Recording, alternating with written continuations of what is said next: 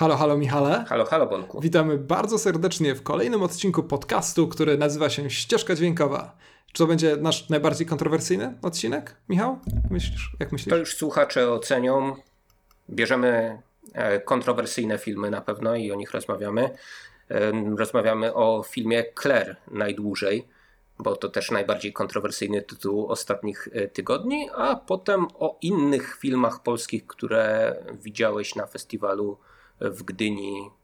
No głównie ty nam opowiesz, ja się tam będę wtrącał od czasu do czasu. Tak jest, w pewnym momencie zaczynamy spoilować Kler, ale jest to wyraźnie oznaczone i w samym podcaście, i tutaj w tych wszystkich oznaczeniach na dole. Także zapraszamy. Zapraszamy serdecznie. Nagrywaliśmy ten wstęp siedem razy.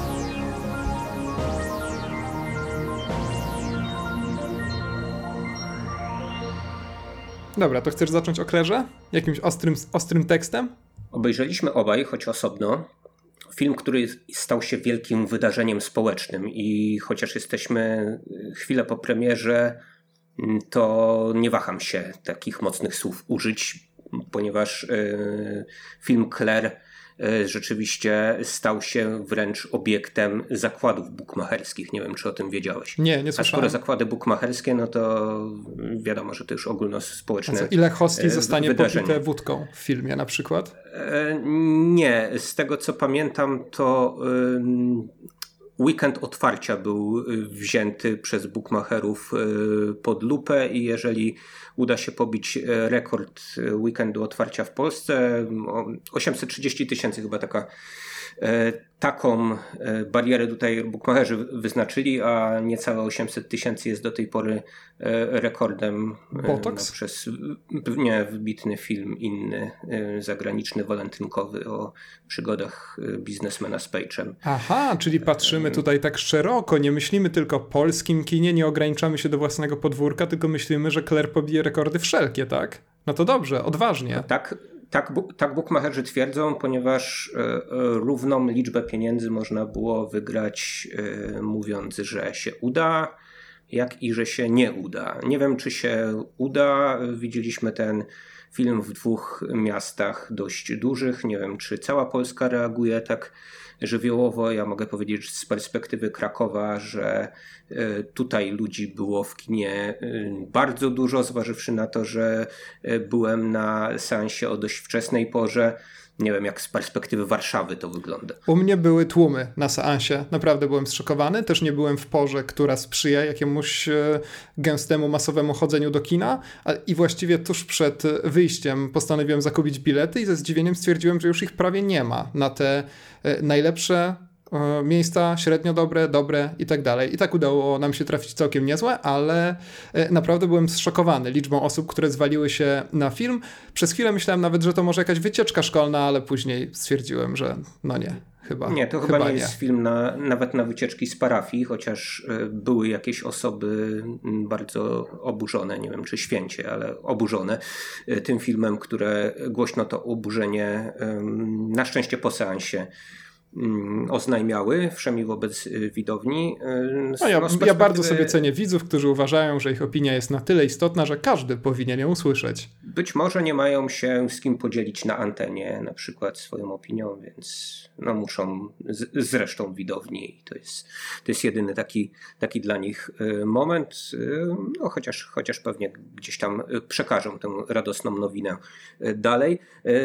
Natomiast no, zobaczymy, czy ten film będzie miał jakieś takie szersze jeszcze reperkusje medialne. Trochę już tam się działo po festiwalu w Gdyni, na którym gościłeś i o którym trochę nam opowiesz później.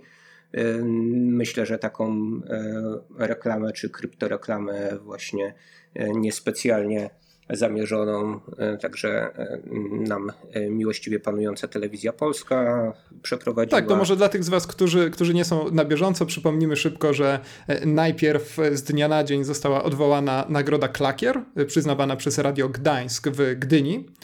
nie na odwrót bynajmniej.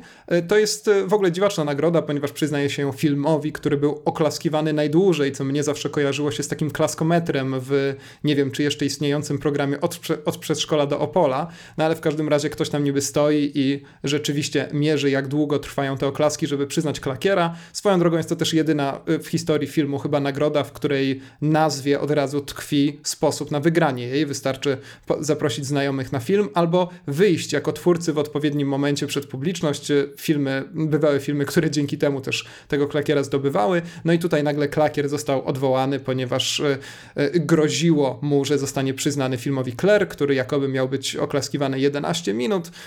Mieliśmy dość słaby pretekst, żeby cofnąć tą nagrodę, no ale co zrobić? No a później e, oczywiście T V P wycięła fragment wypowiedzi Wojtka Smarzowskiego, kiedy, kiedy odbierał e, wymyśloną na prędce nagrodę specjalną dla filmu Kler. E, I w rezultacie, no co prawda, to jego wypowiedź rzeczywiście mogła być kontrowersyjna, ponieważ mówił on, że e, dostanie nagrodę z rąk prezesa telewizji Jacka Kurskiego, tak jak się to zdarzyło e, dwa lata temu w przypadku filmu Wołyń.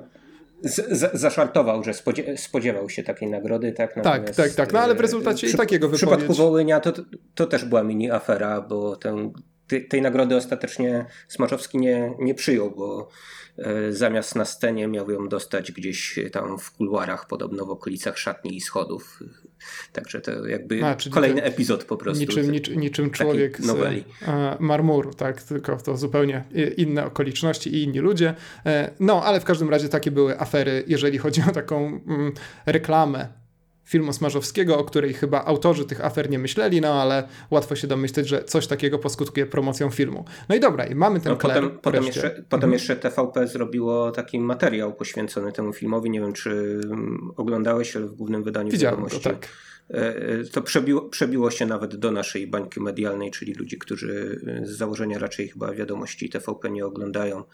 No taki właśnie pięciominutowy, trochę miał być chyba ironiczno-polemiczny materiał odnośnie, odnośnie tego filmu, w którym no trochę nie, nie wiem, czy chcemy komentować to w całości, ale, ale, ale, ale, ale ten Ten materiał jest na tyle zabawny, że zainteresowanych słuchaczy odsyłam do niego, bo uważam, że w ogóle powinien się pojawić na płycie Blu-ray czy też D V D z Klerem, no jako taka swego rodzaju didaskalia, tak? Gdzieś tam pomiędzy making-offem i scenami wyciętymi.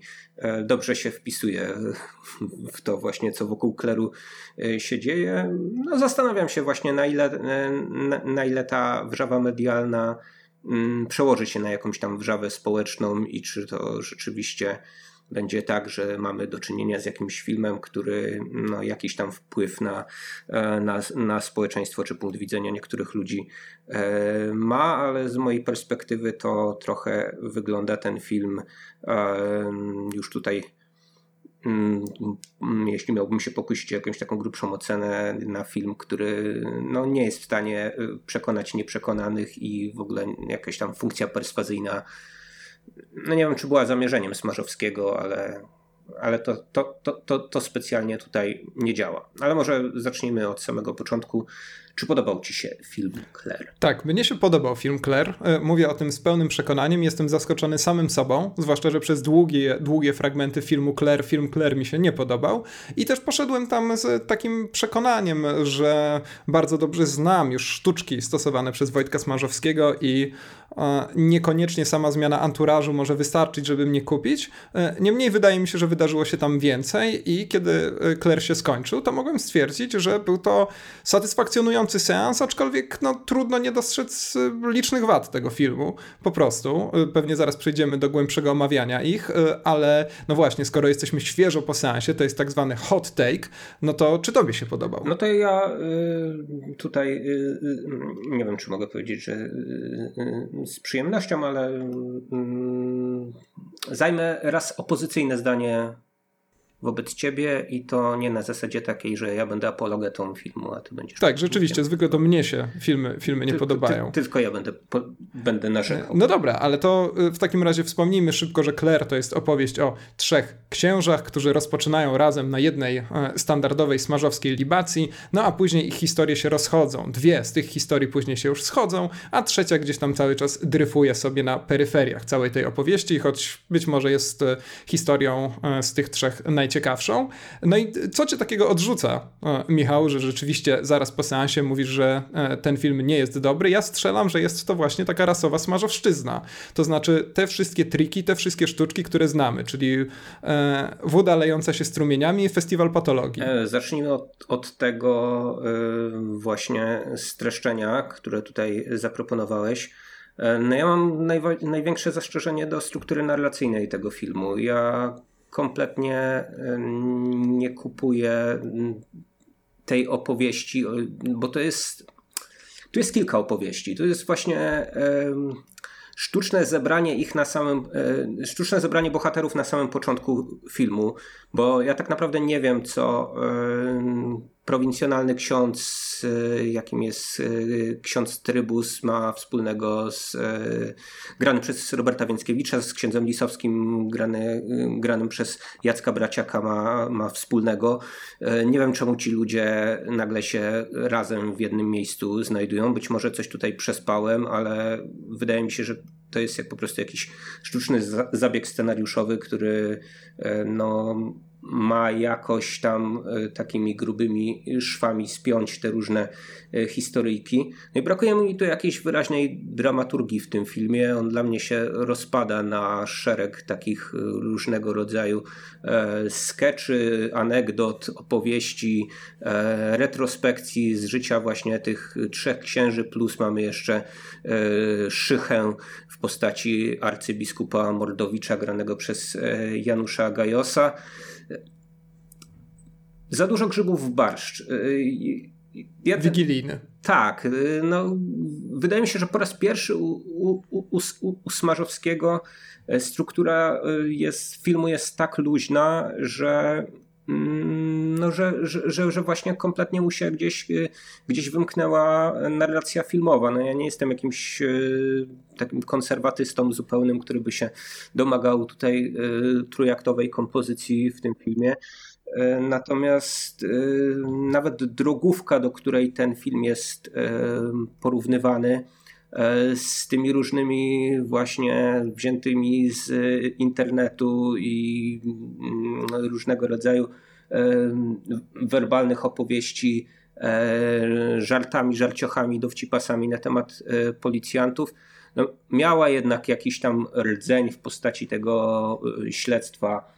A, to był chyba sierżant Król, tak? Czy, czy major? No nie pamiętam jego stopnia, w każdym razie Król się nazywa. Ja nie mam tego problemu, co ty, ja po prostu mogę mówić Bartłomiej Topa.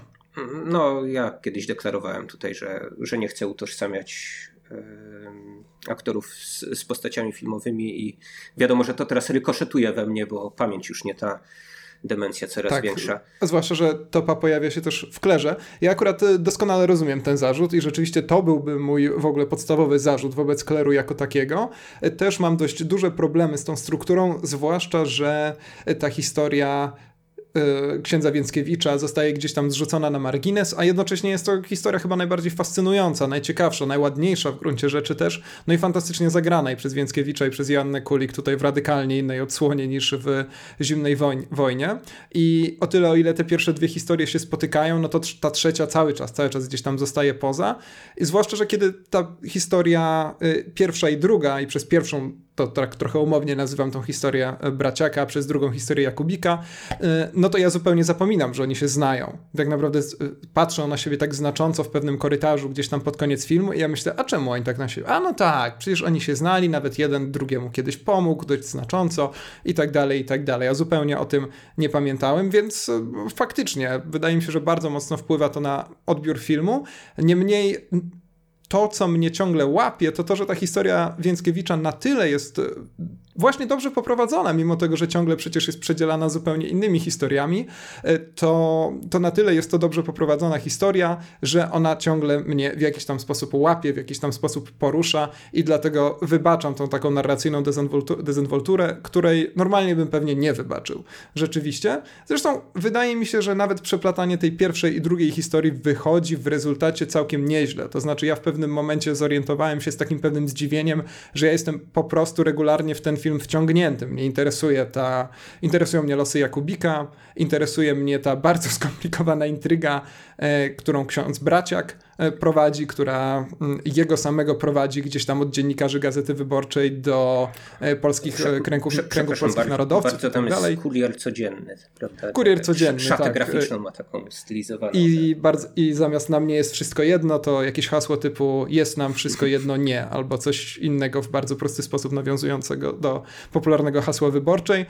Także rozumiem ten zarzut? Jasne. I wyobrażam sobie, że on wiele osób może od tego filmu odrzucić, zwłaszcza, że on sprawia wrażenie takiego zupełnie arbitralnego, nieuzasadnionego, ale mnie po prostu najzwyczajniej w świecie wciągały te historie, więc, więc, więc to nie jest dla mnie problem z tym filmem, absolutnie. Znaczy tak, wydaje mi się, że wielkie tematy związane z Kościołem no, na tyle jakoś pochłonęły Smarzowskiego, że on te wszystkie tematy chciał ująć w jednym filmie.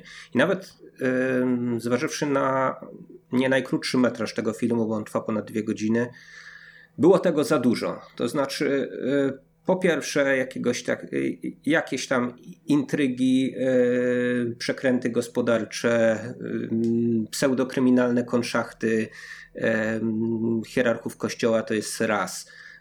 Dwa, afery pedofilskie. Trzy, takie najbardziej przyziemne, czyli właśnie pijaństwo, cudzołożnictwo, hipokryzja księży. Wszystko to Smarzowski chciał upchnąć w jednym filmie i przez to ten film moim zdaniem się absolutnie rozłazi, bo nawet zszywanie tych dwóch historii księdza Kukuły, tu Arkadiusz Jakubik, i księdza Lisowskiego, Jacek Braciak, no jest, jest bardzo prymitywnie wykonane. Ja tu muszę się pokusić o jakieś spoilery, będzie ostrzeżenie chyba. Myślę, że wszyscy słuchacze pójdą na ten film, nawet nawet jeżeli światopoglądowo są jakoś zupełnie, zupełnie temu prze- przeciwni. A... Tak, no więc podsumowując ten fragment bezspoilerowy, mnie się podobało, tobie nie. Hmm. Okej, okay. I przechodzimy do spoilerów. No i w- w- wygląda to tak, że e, zdyskredytowany, opluwany przez parafian ksiądz Kukuła nagle w akcie rozpaczy i zemsty stara się zdyskredytować swoich zwierzchników. No oni próbują no tam zamazać właśnie to co, to, to, to, co on mówi, tłumacząc go tam problemami mentalnymi i tak dalej. Ale przecież mamy do czynienia już z człowiekiem, który jest właśnie skompromitowany tą aferą pedofilską, przeciwko któremu toczy się śledztwo. Jakby usunięcie takiego gościa w cień nie wymaga chyba żadnej operacji, a tutaj mamy jakąś wielką operację arcybiskupa na dziesiątki telefonów i, i, i, i nie wiem, tu, tu zamykanie gęby dziennikarzom, tuszowanie tego wszystkiego. No nie wiem, dlaczego ksiądz Kukuła ma rozpętywać aferę medialną wokół właśnie archidiecezji miejscowej. No pewnie ma dlatego, żeby, żeby to się gdzieś zbiegło potem w tym straszliwym finale, w scenie finałowej, która jest no, czymś, czymś, czymś dla mnie niestety koszmarnym absolutnie. Nie podoba ci się płonące oko Boga? No jest, jest to już tak, t, tak daleko od jakiegoś e, e, realistycznego przedstawiania, e, że no boli, naprawdę boli. Bo ja rozumiem, że S- S- Smarzowski w swoich filmach dosyć często różnego rodzaju symboli używa i to mniej lub bardziej łopatologicznie wychodzi i że ma swoje ulubione rekwizyty jak siekiera i czy butelka wódki i że y, ten, to ostatnie ujęcie w jego filmie ma być takie jak najbardziej symboliczne i w różny sposób to, to, to było pokazywane w Domu Złym. Mieliśmy taki odjazd, który, w którym można byłoby się dopatrzeć nawet do no, jakiejś takiej szyderczej parafrazy malarstwa Bruegla, typu Myśliwi na śniegu czy coś w tym stylu.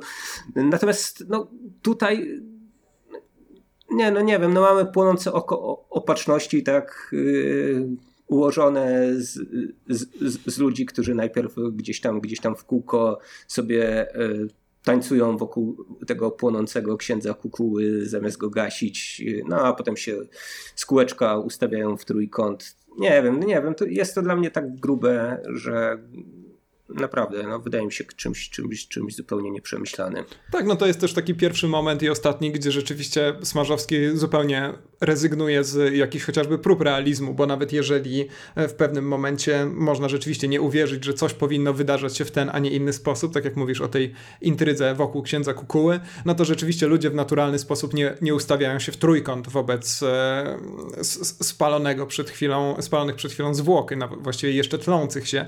E, niemniej ja muszę przyznać, że w, jak, w jakiś tam sposób ta końcówka, nie będę udawał, że mnie, nie będę mówił, że mnie poruszyła i tak dalej, bo to pewnie byłoby za duże stwierdzenie, ale jestem w stanie Smarzowskiemu tą taką bezczelność, takie walenie między oczy wybaczyć z powodów nieracjonalnych zupełnie, to znaczy mam wrażenie, że to jest, mimo że jest to takie bardzo duże odejście od poetyki tego filmu, takie zupełne przerzucenie się w inne rejestry, to jednak mam wrażenie, że być może dzięki temu właśnie w jakiś tam sposób naturalnie wieńczy to ten film. Michał, a czy jest to bezpardanowy, ohydny atak na Kościół? No chyba nie jest, wiem, może, tak naprawdę. No, no nie oszukujmy się, jest. Ludzie, to ja, ja, ludzie ja... kościoła by coś o tym powiedzieli więcej. Tak, tak, tak. Rzeczywiście, no fajnie by było, gdyby nasz, naszą rozmowę wsparł ktoś, kto się na tym lepiej zna, ponieważ ani ja, ani ty chyba nie mamy szczególnie dużo wspólnego z instytucją kościoła na co dzień, więc jesteśmy takimi obserwatorami, ale też chyba takimi obserwatorami, do których Smarzowski kieruje swój film po prostu, więc może dzięki temu będzie nam to łatwiej oceniać, ale... Ja bardzo długo myślałem o tym filmie, że on jest raczej pewną przysługą zrobioną Kościołowi. Tak naprawdę przez jakieś siedemdziesiąt pięć procent filmu tak go odbierałem, ponieważ mówi on o wszystkich problemach, o których każdy człowiek, który kiedykolwiek otworzył oczy, wie. Nie mówi Smarzowski absolutnie nic nowego. To są też problemy, z którymi w jakiś tam sposób... czasami bardzo nieudolnie, co w tym filmie zresztą też zostaje przywołane, Kościół usiłuje sobie radzić, ale jednocześnie stara się rzeczywiście te postaci, które egzemplifikują te problemy, w jakiś tam sposób wzbogacić o jakieś własne przeżycie, jakieś własne wątpliwości, skomplikowania i tak dalej. No ale w rezultacie w przypadku wszystkich tych trzech bohaterów kończy się to albo całkowitym odejściem z życia, to nie, to nie miał być fatalny żart, po prostu tak wyszło to zdanie, albo całkowitym odejściem z kościoła, albo w przypadku Braciaka po prostu utwierdzeniem całych, całych tych mechanizmów, prawda, które były obnażane przez, przez cały film. Wydaje bądź mi się, że tam... z życia duchow, duchownego, bądź cielesnego, tak? Tak, tak, dokładnie, albo z życia w ogóle. Um, z życia ziemskiego można, można by się było pokusić o takie stwierdzenie, no ale tu żadnych zapewnień nie możemy, nie możemy przedstawiać. Wydaje mi się, aczkolwiek nie jestem pewien, że ta postać wikarego, który służy, nie wiem, czy to się tak mówi, że wikary służy, ale chyba księża ogólnie z zasady służą, więc wikary pewnie też służy, ale czy wikary to też ksiądz? Nie wiem, nic o tym nie wiem. Nie ma bardziej feudalnej struktury niż Kościół katolicki, wobec czego tam wszyscy służą. Tak? tak, też mi się wydaje, że wszyscy służą i jednocześnie wszyscy rządzą, to jest fascynująca struktura, ale no mamy tego wikarego u księdza Kukuły, który wydaje mi się, że w ostatniej scenie, kiedy jest pokazany na ekranie, już z powrotem ma koloratkę i dowiaduje się od Kukuły, że po prostu, żeby być dobrym kapłanem, trzeba być dobrym człowiekiem. Nie jestem pewien, czy dobrze przypominam sobie tę scenę, ale w każdym razie mam wrażenie, że Smarzowski jakąś tam nadzieję dla instytucji zostawia. Co prawda zostawia to na czwartym planie, niemniej ona rzeczywiście tam jest. Chyba że zupełnie źle zapamiętałem tę scenę, to wtedy nie, to nie ma nadziei. I tak też może być. Nie wiem, wikary mnie zajmowały jakoś mniej, ale czy jesteś w stanie jakoś obronić to, że ksiądz Kukuła, który gdzieś jest z boku tych wszystkich machlojek, nagle wie prawie wszystko o wszystkim, bo w taki dosyć prymitywny sposób jest też pokazane to, dlaczego na przykład ksiądz Lisowski wie wszystko o arcybiskupie Mordowiczu. No, oczywiście te takie ujęcia dzięki temu typowo smarzowskie mogą zaistnieć, zapośredniczone, kamery przemysłowe a la drogówka, jakieś podglądy, podsłuchy i tym podobne sprawy, no ale ten ksiądz Kukuła jest gdzieś absolutnie, no nie powiem, nie powiem na marginesie tych wydarzeń, bo na marginesie to jest ksiądz Trybus właśnie Więckiewicza. Ksiądz Kukułana jakoś, jakoś w, te, w te afery specjalnie się nie miesza, a tutaj nagle gdzieś tam wpada do y, sierocińca, kogoś tam zauważa, coś mu się przypomina, coś mu się tutaj razem pokojarzy i nagle kręci y, wielką medialną aferę, w której oskarżeni są najwyżsi hierarchowie. No ja tego jakoś nie kupuję, no, to, bo to się tam wydarza na przestrzeni kilku minut z tego stu trzydziestu pięciominutowego filmu. Tak, no w ogóle mam akurat tutaj wrażenie, że ten fantazyjny montaż Smarzowskiego, który też nie jest u niego niczym nowym, trochę funkcjonuje po to, żeby zamaskować te pewne niedociągnięcia scenariusza, te rozwiązania nomen omen deus ex machina i tak dalej. Więc tak, tu się muszę zgodzić, ale jeżeli chodzi o takie konkretne elementy scenariusza, to to, co mnie absolutnie oburzyło i uważam, że bardzo podmywa ten w założeniu potężny wydźwięk filmu, no to jest ta ostatnia taśma przeciwko arcybiskupowi Mordowiczowi. Swoją drogą nie mógł się nazywać w jakiś bardziej subtelny sposób, bo tutaj z- zaczyna się to przecież wszystko od koszmarnej afery pedofilskiej, która jest ohydna, tak jak przedstawiona w filmie i w ogóle. Tutaj nie ma żadnych absolutnie wątpliwości, ale ostatecznym hakiem na arcybiskupa okazują się jakieś jego za- zabawy sadomaso, które przecież w gruncie rzeczy nawet nie są niczym złym. I tu chodzi tylko właśnie z takich bardzo dramatycznych wydarzeń, które dotykają dziesiątki, być może jeszcze więcej ludzi, mówię tutaj tylko o tych wydarzeniach przedstawionych w filmie, to przechodzimy do kwestii wizerunkowych i, i które mają być zabawne. I dzięki temu Smarzowski po prostu może wrzucić jakąś taką typową scenę dla siebie, czyli gruby ksiądz biega w, w stroju sadomaso, prawda? No i to jest, to jest koszmar, naprawdę. Kwi, kwiczy jak świnia. I kwiczy jak świnka, prawda? No więc to jest, to, to jest moment, który mnie absolutnie oburzył i uważam, że tak jak Smarzowski gdzieś tam po pierwszych piętnastu minutach filmu wziął sobie na wstrzymanie w tych swoich smarzowszczyznach, to tutaj pojechał zdecydowanie za daleko i cała moc tego filmu została sprowadzona do jakiejś dość prymitywnej karykatury.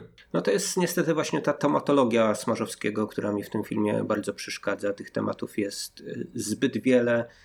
Gdyby skupił się choćby wyłącznie na temacie pedofilii, wydaje mi się, że w lepszy sposób także emocjonalnie mogłyby wybrzmieć niektóre sceny. Tutaj mamy taki, takie elementy quasi dokumentalne wpięte w strukturę tego filmu, no ale który w związku z tym, że rozchodzi się trochę na trzy wątki, no to te elementy też nie potrafią, przynajmniej z mojej perspektywy, wybrzmieć z taką siłą, z jaką, z jaką mogłyby wybrzmieć.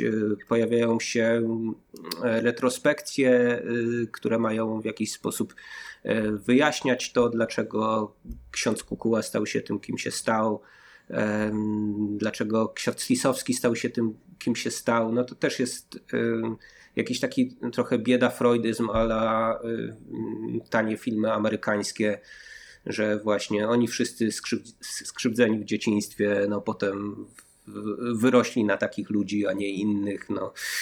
Ja wiem, że to koniec końców miało być tak, że oni są jakimiś takimi przykładami, egzemplami tylko czegoś większego, systemowego, tak? co, co, co trawi tę całą instytucję, ale ja po prostu No nie, nie widzę ludzi w tych postaciach.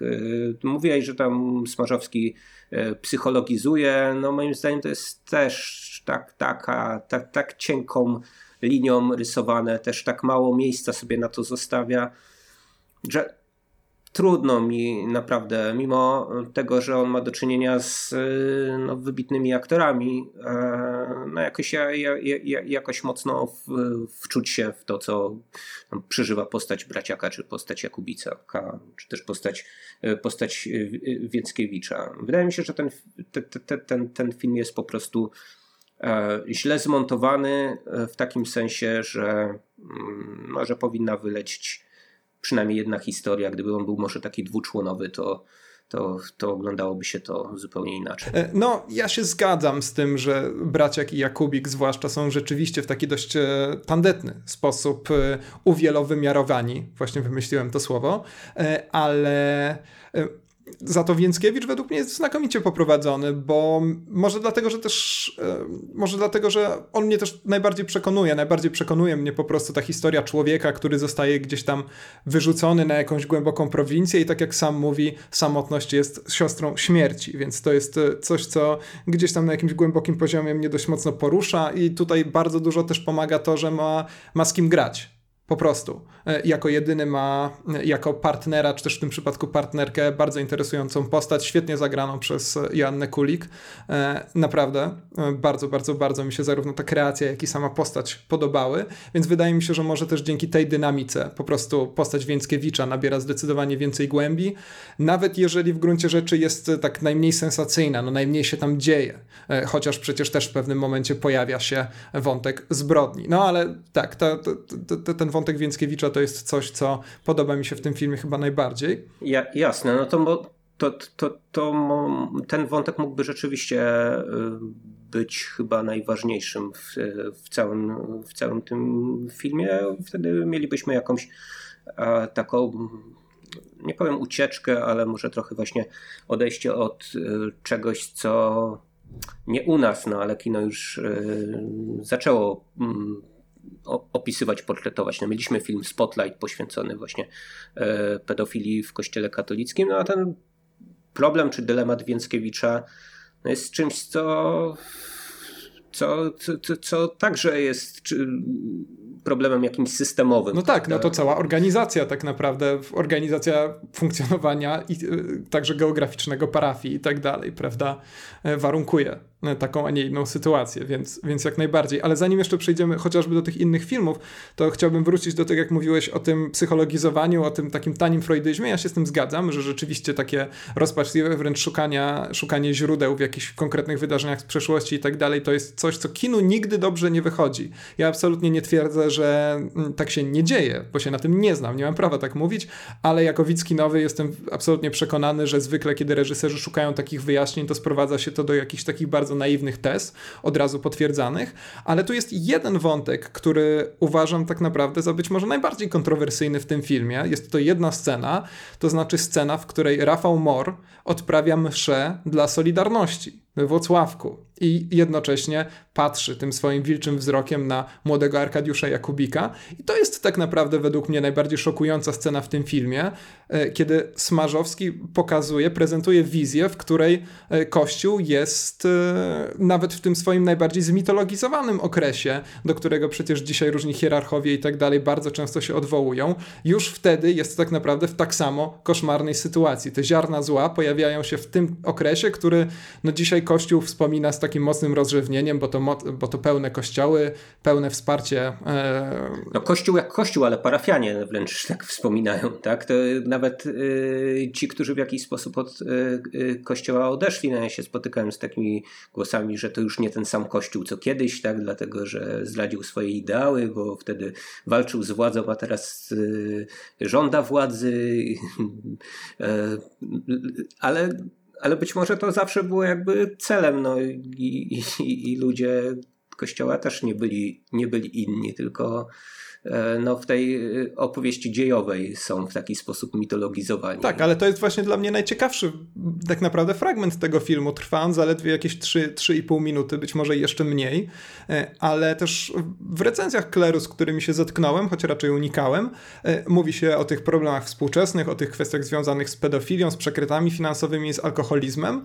To są kwestie, z którymi spotykamy się na co dzień tak naprawdę, jeżeli jesteśmy w miarę świadomymi uczestnikami życia społecznego, a tutaj nagle następuje takie, co prawda bardzo krótkie, ale jednak wydaje mi się mocne uderzenie w samo to jądro rzeczywiście tego złotego okresu, tego mocno mitologizowanego okresu, tego fundamentu tak naprawdę, do którego wielu się dzisiaj odwołuje. No więc to jest taki, taki moment, którego się nie spodziewałem, bo nigdzie o czymś takim nie czytałem, a rzeczywiście uderzyło mnie to nadzwyczaj mocno. Tak, tam jest też bardzo ciekawa scena, która no, wiąże się z tym, z, z tym, z tym wątkiem Mora. Ta re, retrospekcja po tym, jak mały molestowany chłopiec jakby wyjawia, co się, co się stało. No, on dostaje lanie, tak? Po prostu za to. Tak, tak, tak, to, dokładnie. To też jest szokująca scena.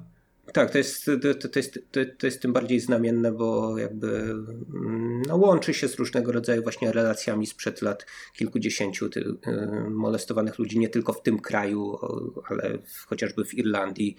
Y, wydaje mi się, że te, y, że niektóre wątki y, trochę, trochę Smarzowski też właśnie przyniósł z tych, y, z tych innych kościelnych afer y, spoza Polski, no ale właśnie w Polsce też niewiele wiemy pewnie o, o niektórych rzeczach, które, które właśnie w taki, a nie inny sposób były pod dywan zamiatane. Dobrze, strasznie już długo mówimy o tym filmie. Strasznie, strasznie. Ja tak samo jak Smarzowski chciałbym jeszcze film, tak samo my bardzo. Bo jeszcze o kilku innych polskich filmach mieliśmy coś powiedzieć.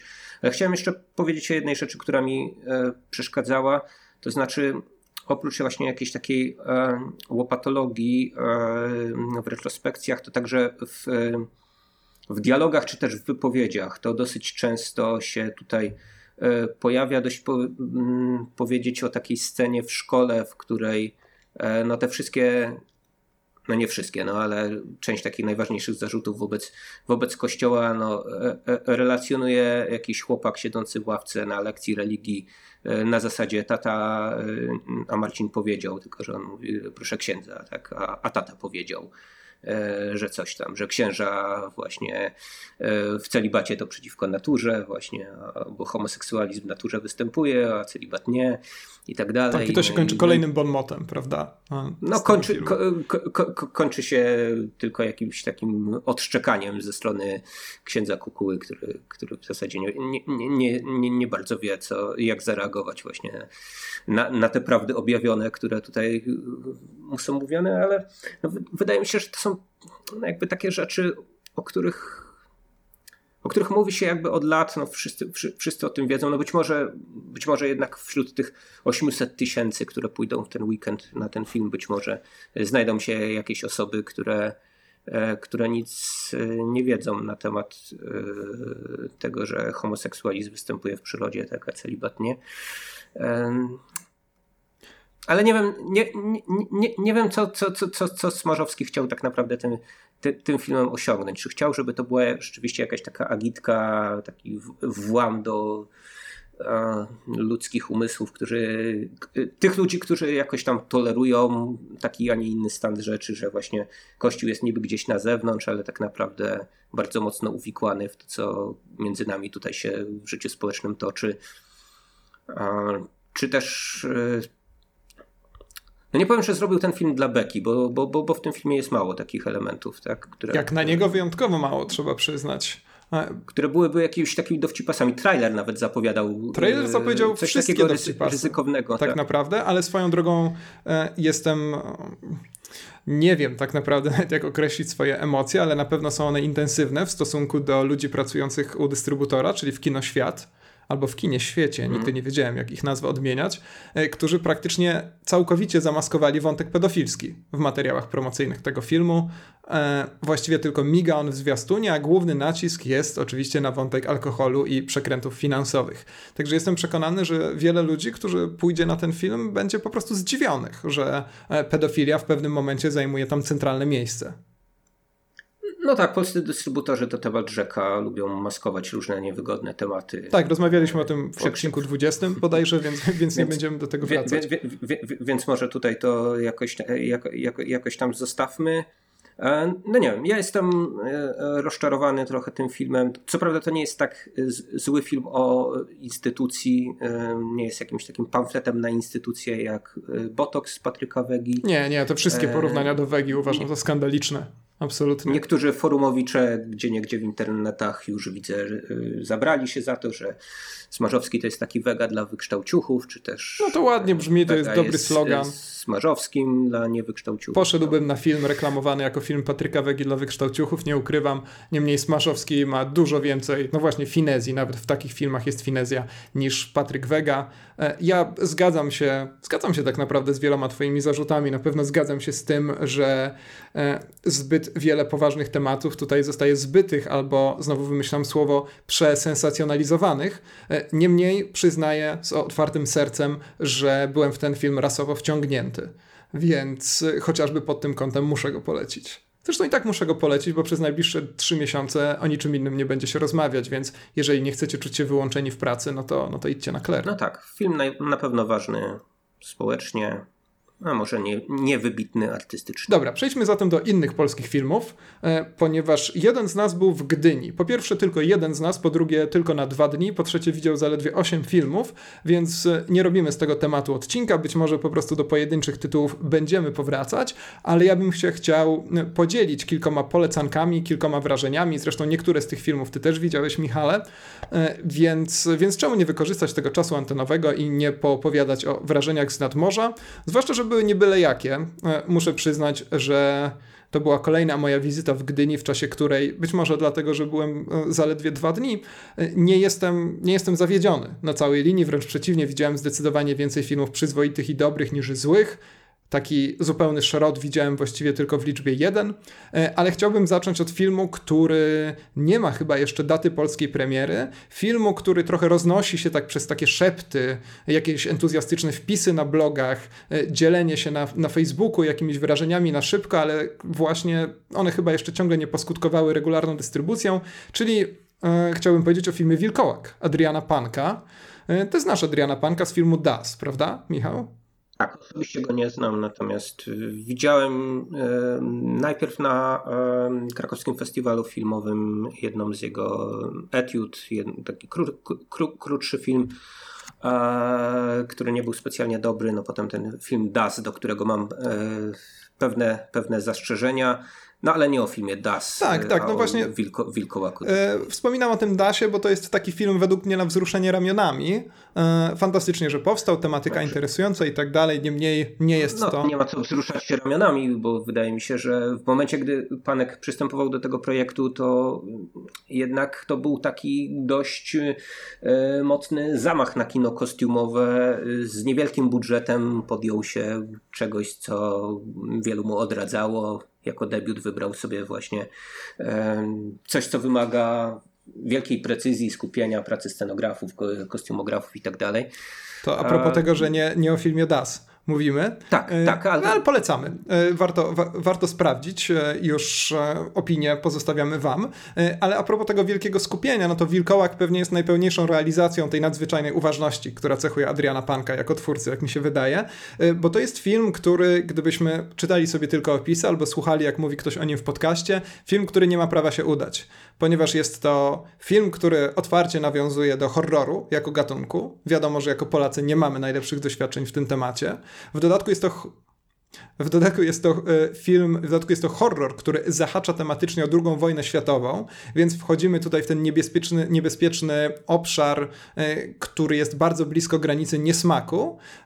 W dodatku w filmie główną rolę grają dzieci, a jak wiadomo, dzieci w polskim kinie to horror i no niestety nie mamy w ogóle talentu do tego, żeby dzieciaki prowadzić przed kamerą, a jakby tego było mało, to długi, drugim, drugą grupą głównych bohaterów są psy, a jak wiadomo, najgorzej pracuje się z dziećmi i ze zwierzętami i zaskakujące jest to, że Wilkołak wychodzi znakomicie. Od razu powiem, że nie jest to arcydzieło, nie jest to rewelacja i trochę niestety trzeba dodać tutaj to takie brzydkie zastrzeżenie, którego nie lubię, ale tym razem chyba się przed nim nie powstrzymam, jak na kino polskie, ponieważ rzadko u nas zdarzają się filmy, które są tak precyzyjnie zaplanowane od początku do końca i które tak pięknie, kiedy już do tego końca wreszcie dojdziemy, się domykają, zamykają, związują te takie supełki, które gdzieś tam jeszcze latają i w rezultacie rzeczywiście kończy się takim w pełni satysfakcjonującym seansem. Sama historia jest głęboko fascynująca, ponieważ zaczyna się to wszystko tuż po drugiej wojnie światowej, technicznie zaczyna się chyba jeszcze w czasie drugiej wojny światowej.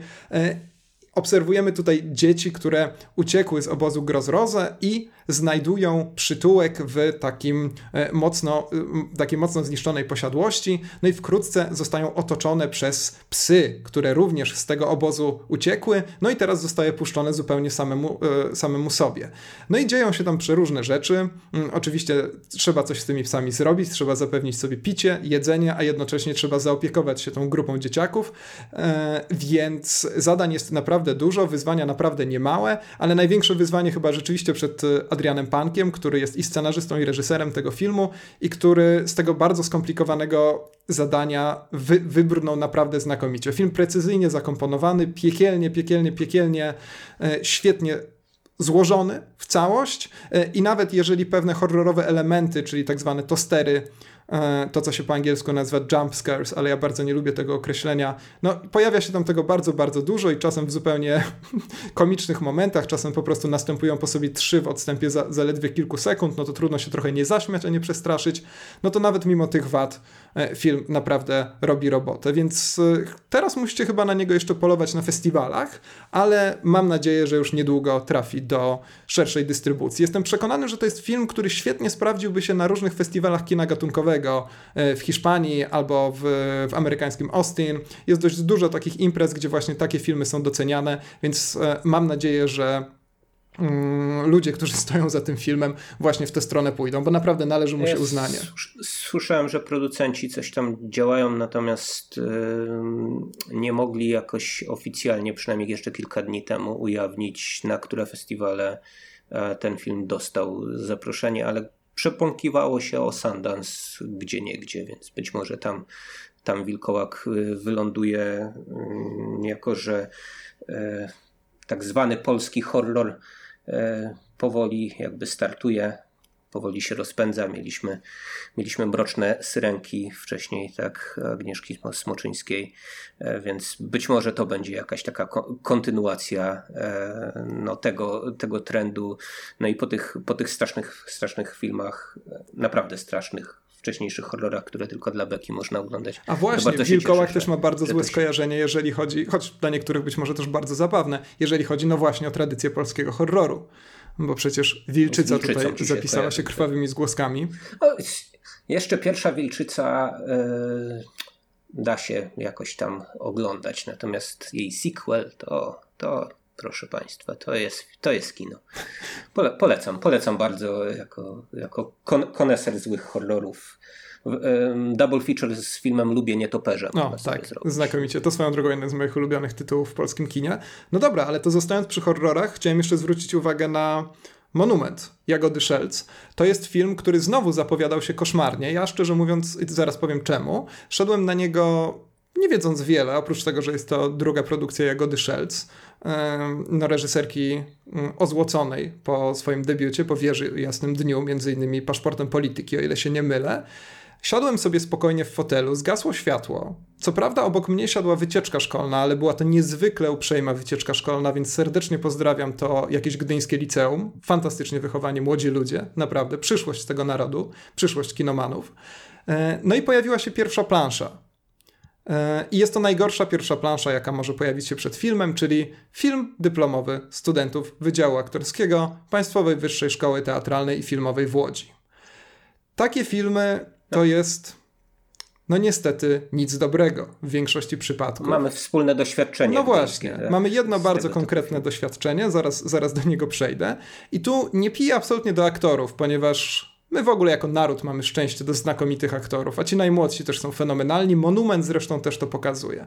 Problem polega na tym, że taki film zwykle ma przede wszystkim pokazywać realizację pewnych zadań aktorskich. Dużo mniejszy nacisk jest na samą strukturę filmu. Ta struktura zawsze jest w jakiś brzydki sposób wypaczona. Wiele scen przypomina po prostu nie tyle pełnokrwiste elementy fabuły, ale jakieś marne ćwiczenia aktorskie. Marne w tym sensie, że nieciekawe dla zwykłego widza.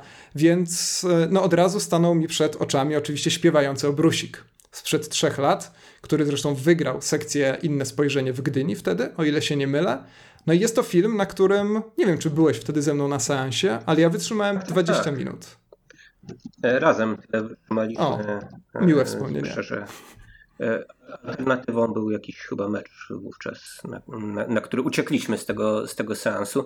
No to jest w ogóle takie idee fix rektora obecnego łódzkiej filmówki Mariusza Grzegorzka, zwanego przez niektórych Grzegorzem Mariuszkiem, że właśnie takie dyplomy pod nadzorem kogoś bardziej doświadczonego, czytaj może bardziej kompetentnego, takie, te, takie dyplomy gdzieś tam nie w postaci tylko etiud krążących niszowo na festiwalach, ale w postaci pełnometrażowych filmów będą kierowane do widzów kin studyjnych. No i zaczęło się od tego śpiewającego Obrusika, potem był Sawyer, Łukasza Barczyka, no i teraz mamy, mamy Monument pod, pod nadzorem Jagody Szelc. Nie widziałem Sawyera, nie, ja też nie. nie wiem, czy ty widziałeś. Nie, nie, nie jestem w stanie nic na, na ten temat powiedzieć. No ale konfrontując Monument z, z tym fragmentem śpiewającego Obrusika, tak, który, który, który widziałem, no to rzeczywiście Monument jest tutaj dziełem monumentalnym. Bo... Wspaniały film, po prostu, zaskakująco. Nawet jeżeli według mnie momentami rzeczywiście popada w tę potrzebę pokazywania jakichś ćwiczeń aktorskich. Scena kulminacyjna tego filmu kojarzy mi się właśnie z czymś takim, niestety. Nie mogłem się pozbyć tego wrażenia, przez co oglądało mi się to źle. Żart, który pojawia się na samym początku napisów końcowych, też trochę, trochę brzydko ten film ustawia. Ale oprócz tego jest to, jest to kino no, na granicy znakomitości, a może po prostu znakomite. Ty widziałeś Monument na Nowych Horyzontach, więc dawno temu, ale, ale jakie wrażenia? No, nie aż tak dawno. Wspomniałem wcześniej o mojej postępującej demencji, ale co nieco z tego filmu pamiętam. Pamiętam właśnie tę scenę kulminacyjną, która, której rzeczywiście najbliżej jest do takiego ćwiczenia warsztatowego i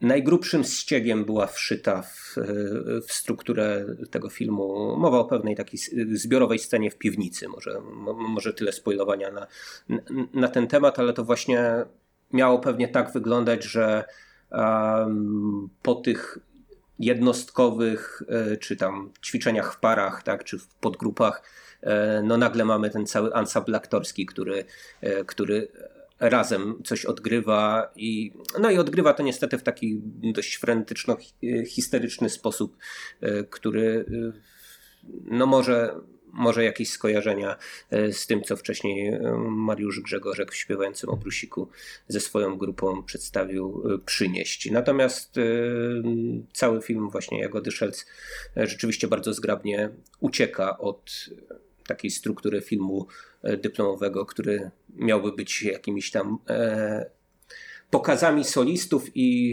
i, i, i, i, i chóru i młodych, młodych twórców. No więc tutaj chapeau, że Jagoda Szelc, będąc sama młodą artystką, okiełznała tych jeszcze młodszych od siebie. Tak, no w ogóle założenie tutaj jest kapitalne, po prostu widać, że cały czas towarzyszy jej świadomość, że nie zrobi z tego e, takiej rasowej historii z konkretnym bohaterem. Zresztą jej w ogóle chyba takie kino jest obce, ona chyba nie chce robić takich filmów, więc tym bardziej sam wybór jej jest tutaj trafiony. No i rzeczywiście w ten sposób rozpisuje całą tą opowieść, żeby właśnie tak naprawdę fakt tego, że nie ma tam nic takiego łatwo uchwytnego, takiego namacalnego, konkretnego, żeby to służyło tak naprawdę za główną, główną zaletę Monumentu. Także super. Jagoda Szelc ponoć powiedziała, ja nie byłem na spotkaniu z nią, ale ponoć powiedziała, że jej największym idolem jest Carlos Reygadas i do takiego kina dąży.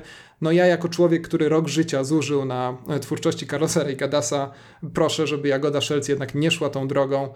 Myślę, że w tym momencie wykuwa sobie fascynującą autorską ścieżkę i może niekoniecznie dążenie do Reygadasa jest tutaj rozwiązaniem. No ale zobaczymy. No, ten film bardziej mi się kojarzył z Królestwem Larsa von Trier'a i to może ciekawsza droga. Którą, tak, którą tak, tak, Jagoda zdecydowanie. Szelc, to jest też świetne skojarzenie, o którym, o którym nie pomyślałem. No i tutaj a propos takich filmów, które rzeczywiście zrobiły na mnie wrażenie na tyle pozytywne, że postanowiłem powiedzieć o nich przed, przed mikrofonem, no to jeszcze zobaczyłem Krew Boga. Krew Boga to jest nowy film Konopki Bartosza. Film, który ma bardzo ciekawe założenie, też raczej w polskim kinie niespotykany. To jest tak naprawdę film kostiumowy. Opowiada on o rycerzy, ry, rycerzu biskupie, który przybywa ewangelizować pogan. Rycerza biskupa gra Krzysztof Pieczyński, który chyba, któremu chyba niestety troszkę brakuje, absolutnie nie powiem, że umiejętności aktorskich, no bo nie śmiem tak twierdzić, ale być może casting po prostu nie jest tutaj wyjątkowo trafiony. Niemniej sama historia bardzo ładnie balansuje między jakimiś rozważaniami o tym, czy no, o samej naturze wiary, naturze religii, także naturze religii instytucjonalnej i tak dalej, a po prostu całkiem niezłym takim y, kinowym mięsem, gdzie rzeczywiście mamy konkretną intrygę, y, konkretne dramatyczne wydarzenia i jakieś takie efektowne punkty kulminacyjne. Więc y, mimo, że wiele osób, które znam, raportują, że na krwi Boga przysnęły, w tym przyznam się, ja również na chwilę przymknąłem oczy, to jednak muszę przyznać, że, że, że też warto czekać, kiedy ten film trafi do jakiejś szerszej dystrybucji. No ja słyszałem takie opinie, że ten film jest olśniewający wizualnie. On zresztą dostał nagrodę za zdjęcie, za zdjęcie tak, na tak. festiwalu w Gdyni. Natomiast scenariusz tego filmu cokolwiek kuleje, ale wydaje mi się też, że ten, że ten film no, miał być jednak taką dosyć meandryczną, artystyczną wizją, a niektórzy się spodziewali chyba typowo historycznej epiki, której, której raczej tam nie ma. Tak? Nie, nie, absolutnie nie ma. Minimalizm.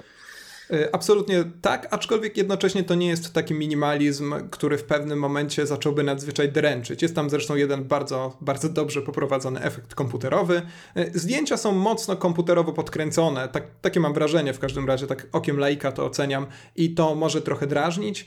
Niemniej jest to kino, na które dość, jest to film, na który dość mocno czekałem, no i kino naprawdę, naprawdę, naprawdę interesujące, więc nie wiem, jak wygląda sytuacja z polską dystrybucją, ale myślę, że się pojawi, no bo to jednak uznane nazwisko uznanego reżysera, aktor, popularny aktor serialowy w roli głównej, więc polecam, naprawdę polecam. No tak, siedem lat trzeba było czekać na nowy film Bartosza Konopki, fabularny. Tak, tak, w dwa tysiące jedenastym więc... rzeczywiście Dorociński szalał na ekranie. Także to ja, trochę czasu minęło. B, b, bardzo lubię film Lęk Wysokości. No, no, oczywiście jego wcześniejszą baladę o kozie, więc na ten film też, też bardzo czekam. No, trochę mało, słabo zachęca średnia na Filmwebie, bo właśnie wszedłem. I ile jest? Na stronę tego filmu jest, jest niecałe pięć, tak? cztery przecinek osiem no przy niecałych trzystu głosach, więc film raczej chyba w Gdyni nie podobał. Ja no, kiedy. Ja na, ja na hmm. pewno sprawdzę. No ja kiedy wreszcie siądę do Filmwebu, żeby ocenić te gdyńskie filmy, co się wydarzy za mniej więcej siedem miesięcy, to dam temu filmowi mocną siódemkę, myślę. Zobaczymy, czy na przykład w międzyczasie zobaczę go znowu i zweryfikuję swoją, swoją ocenę, ale w tym momencie nic na to nie wskazuje. No i już za dwa tygodnie, właściwie za trzy, technicznie rzecz ujmując, premiera ma zupełnie niesamowity, fascynujący, poruszający projekt Janusza Kondratiuka, czyli Jak pies z kotem. Być może wrócimy do niego szerzej za miesiąc, ja tylko zachęcę, bo tu rzeczywiście historia jest głęboko fascynująca, raczej rzadko spotykana w kinie, bo rzecz opowiada o ostatnich latach relacji Andrzeja i Janusza Kondratiuków, czyli oczywiście słynnym rodzeństwie polskich reżyserów, którzy, o ile mi wiadomo, nigdy bezpośrednio razem przy, przy, przy jednym tytule nie pracowali. I jak być może pamiętacie, Andrzej Kondratiuk gdzieś w okolicach dwa tysiące piątego czy dwa tysiące szóstego roku dostał wylewu i od tego momentu wymagał ciągłej opieki i, jak zresztą dowiaduje się z tego filmu dopiero, to Janusz Kondratiuk sprawował nad nim tą opiekę, przyjął go do siebie do domu i dwa lata temu, to e, ciągle na pewno pamiętamy, Andrzej Kondratiuk zmarł. No i to jest właśnie historia relacji braci, z których jeden już bardzo mocno traci kontakt ze światem, a drugi usiłuje jakoś tą relację zdefiniować tak naprawdę, bo oni nie mają ze sobą dużego, dużo wspólnego zupełnie dosłownie. Nie zna, już w pewnym momencie stracili kontakt i teraz tak naprawdę główny bohater stawia sobie pytanie, co mu z tego odzyskania kontaktu przychodzi. No więc to jest autobiograficzna opowieść, bo Andrzej Kondratiuk pisze scenariusz i reżyseruje ten film, a wciela się w niego, e, przepraszam, Janusz Kondratiuk e, reżyseruje ten film i pisze scenariusz, a wciela się w niego mm, Robert Więckiewicz. Mm, no, opowiada tak naprawdę o wydarzeniach świeżutkich, o, przepraszam, jakiekolwiek zdrobnienia w kontekście tego tematu brzmią niesmacznie, e, o wydarzeniach sprzed kilku lat, no zakończonych tragicznie e, i udaje mu się o tym opowiedzieć. Zresztą tak w swoim stylu, bo przecież to jest reżyser z dużym talentem do pewnej lekkości opowiadania i tutaj też rzeczywiście zachowuje tą lekkość. No jest taki bardzo brzydki slogan, że film jest słodko-gorzki, ale chyba, chyba ten brzydki slogan najlepiej ten film opisuje. Także zupełnie niesamowite doświadczenie jako widz, zupełnie niesamowite doświadczenie musiało być też dla samych twórców tego filmu.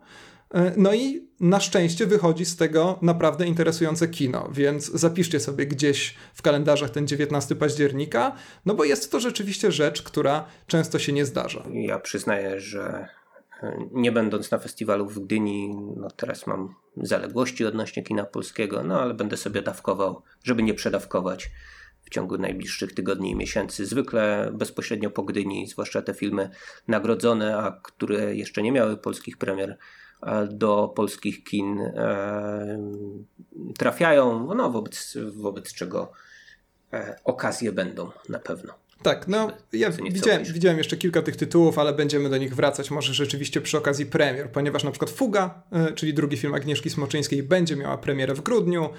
Eter Zanussiego, który jest filmem bardzo słabym, według mnie pojawi się w polskich kinach trzydziestego listopada. Za dwa tygodnie na ekrany wchodzi Siedem uczuć, czyli nowy Koterski, więc może też o tym gdzieś tam wspomnimy. No zobaczymy. Zobaczymy. W każdym razie na razie te cztery filmy wyróżniam szczególnie. Znak jakości ode mnie od połowy ścieżki dźwiękowej. Dobrze. Z założenia y, chodzimy na kino polskie. Więc... Tak, koniecznie. Koniecznie, koniecznie. Należy wspierać, nawet, należy oceniać i należy być bezlitosnym. Nawet od czasu do czasu o nim sobie rozmawiamy, więc wypatrujcie kolejnych odcinków. Dobra, to to by było na tyle.